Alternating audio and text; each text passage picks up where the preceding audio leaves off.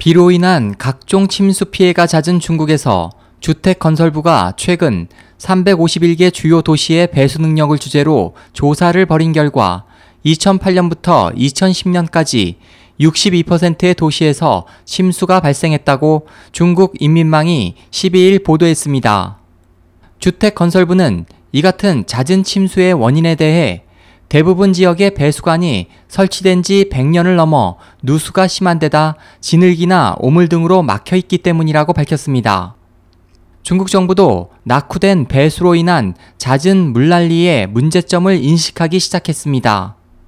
리커창 중국 총리는 지난달 28일 국무원 상무회의에서 중국의 도시화는 빠르게 진행되고 있지만 지하 배수 체계는 반대로 정체하거나 후퇴하고 있다며 도시 배수 체계의 선진화가 필요하다고 말했습니다.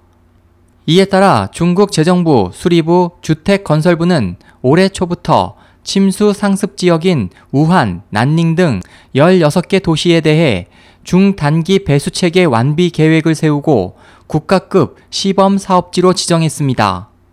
이번 지정으로 최다 상습 침수 지역인 우한시는 앞으로 3년간 107억 위안을 들여 배수, 정수, 상수도 공급 체계를 완비하기로 했습니다. 보도는 그 밖에 베이징, 청두 등 다수 도시들도 최근 배수 문제 해결을 위해 침수 방비 체계 구축에 나섰다고 덧붙였습니다. SOH 희망지성 국제방송 홍승일이었습니다.